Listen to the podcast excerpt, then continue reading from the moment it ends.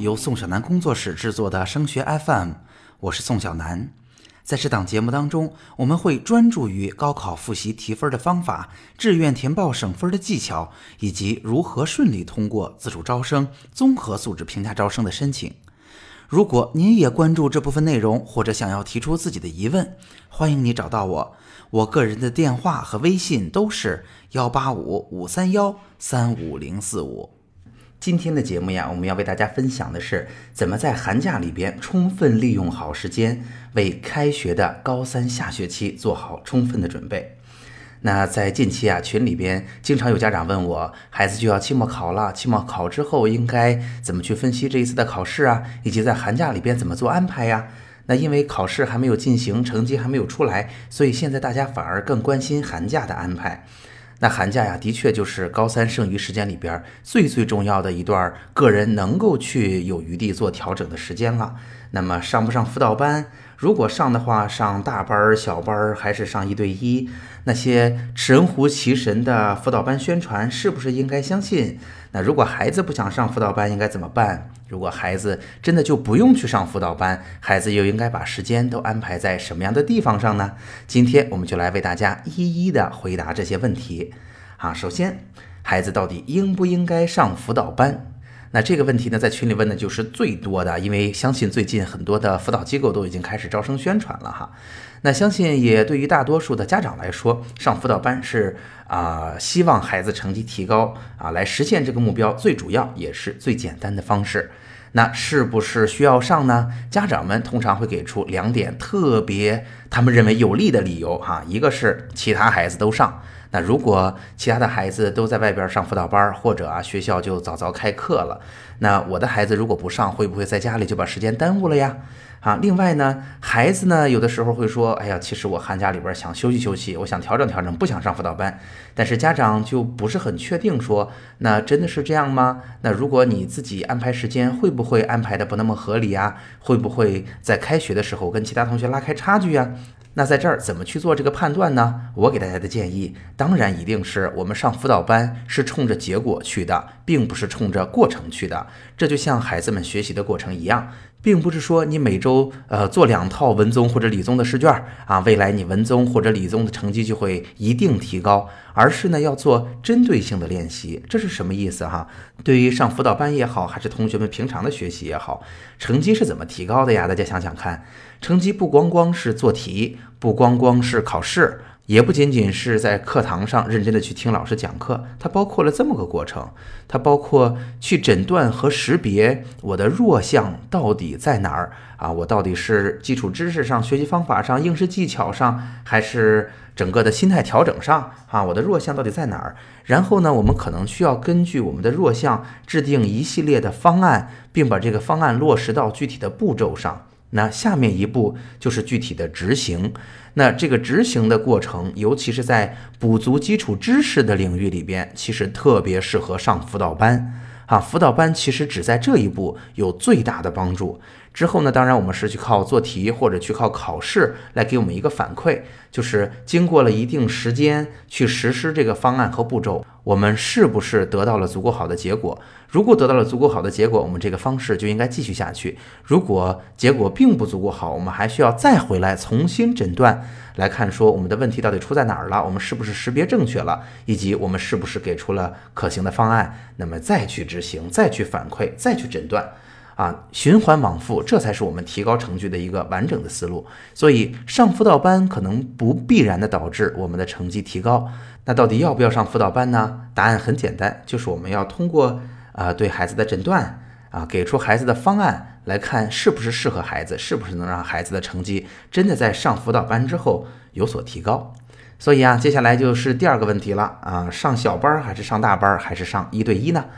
有家长也在电话里问过我这样的问题哈，他会觉得说，如果上一对一会不会对孩子更有针对性啊？我给孩子报了个小班，虽然便宜一点，但是现在我有点后悔了，现在去调整是不是还来得及呢？虽然理论上说，的确是一对一可能啊更针对您自己的孩子啊，可能解决具体问题的效果会更好，但是哈，建议大家不要仅仅去做这样逻辑上的推测，因为比如说，如果我们同学们更多的是基础知识并不是特别扎实，尤其是某一个学科或者某些章节，它需要一个相对比较全面的补齐，就是像一轮复习那样，针对大部分同学的啊知识的讲述，就对我们很有帮助。那我认为，其实你去上个小班或者大班都是可以的，因为很多老师都会讲这部分内容。如果我们面对的问题啊，可能特别具体，在我们知识框架当中的某一个具体环节啊，我们并不是特别熟悉，甚至这名考生都不太知道他自己的问题可能在哪儿。如果是这样情况下，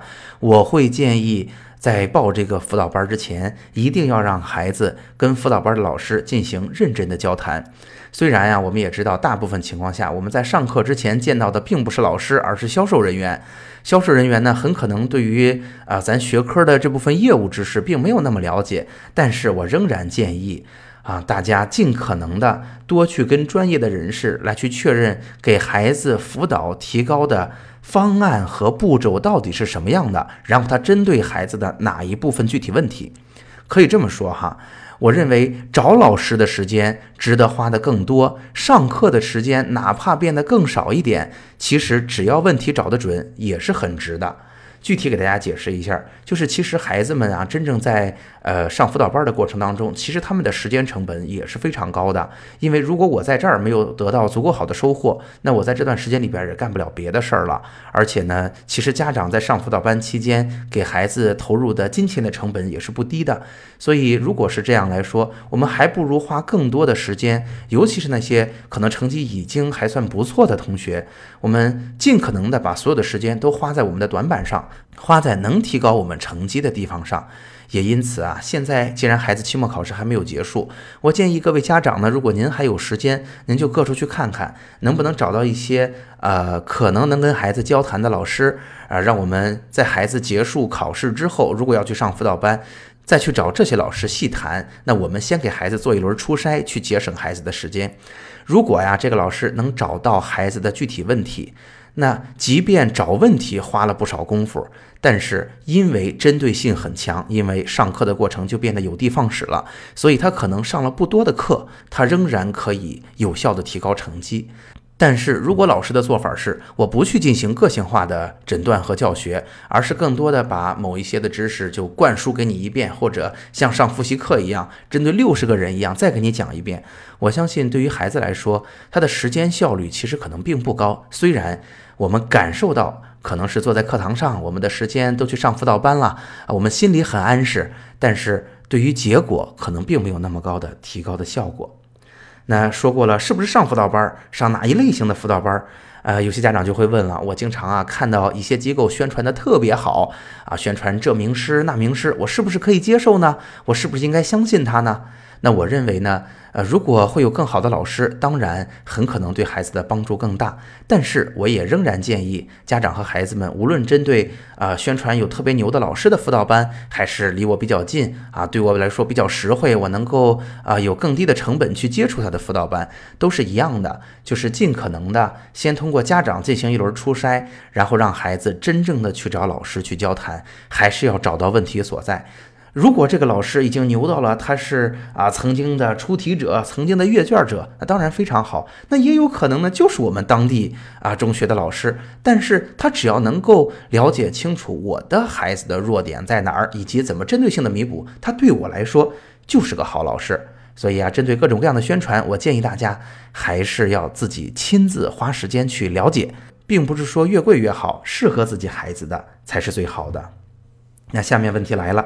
如果有的孩子就是觉得很疲惫，或者说，呃，我心里很有数，我不想上辅导班，那整个寒假里边，孩子应该树立哪些目标，或者应该完成哪些任务呢？主要有三件事，在这个寒假里边特别重要。第一个就是可以做一做全面一轮复习的总结工作，因为啊上学期一般是完成整个的一轮复习，到了下学期呢再也没有机会去仔细的过所有知识点的细节了。如果我们的知识结构还没有整理的特别好啊，或者在上学期间可能因为工作量特别大哈，平常睡得已经很晚了，作业也写得很吃力，那没有办法把知识结构完全的去归纳和总结好，那寒假就是一个好机会。第二呢，如果你不去上辅导班，请记得千万不要偷懒，你也需要经历我刚才提到的自己诊断的过程。那这个事儿啊，其实还是蛮有技术含量的。那么我给大家推荐两个方法，第一个呢，就是我在之前的播客节目里边也无数次的为大家分享过。那可能我们针对不同的考试的结果，我们要去看啊，每一个学科里边有哪些具体的项值得去改进。它到底在知识结构的哪些部分，以及它反映在考试试卷上题型当中是哪些部分？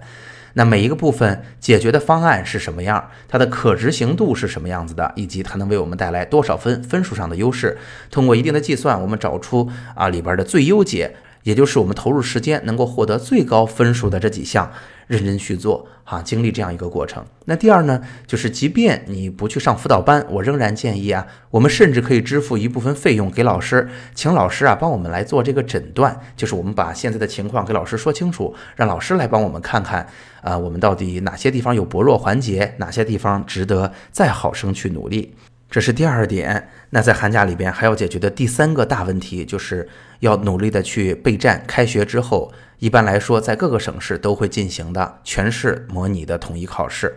这个考试啊，为什么特别值得准备？是因为它是整个高三可以说最重要的一次考试了。一方面呢，一般来说，这次考试是市统考，那给出的成绩特别有参考价值，很多学校都会以这一次的成绩去预测自己的高考成绩。那第二呢，这一次考试呢，也是对孩子们一轮复习的一个全面的总结，加上了寒假孩子们的完善和修整。那这一次的成绩呢，也是很大程度上会决定孩子在下学期是不是有一个充分的信心。所以啊，这次考试值得专门准备，甚至是。我们这次考试，有些学校专门给了考试的范围，专门给了考试的要求。我们甚至是要放下高考的要求，专门为了这一次考试的范围和要求去做认真的准备。因为啊，这种解读清楚考试要求，以及这次考试如果考好了，能给我们的心态上带来特别大的优势和特别强的自信，都对我们下学期几个月的二轮、三轮复习有很大的帮助。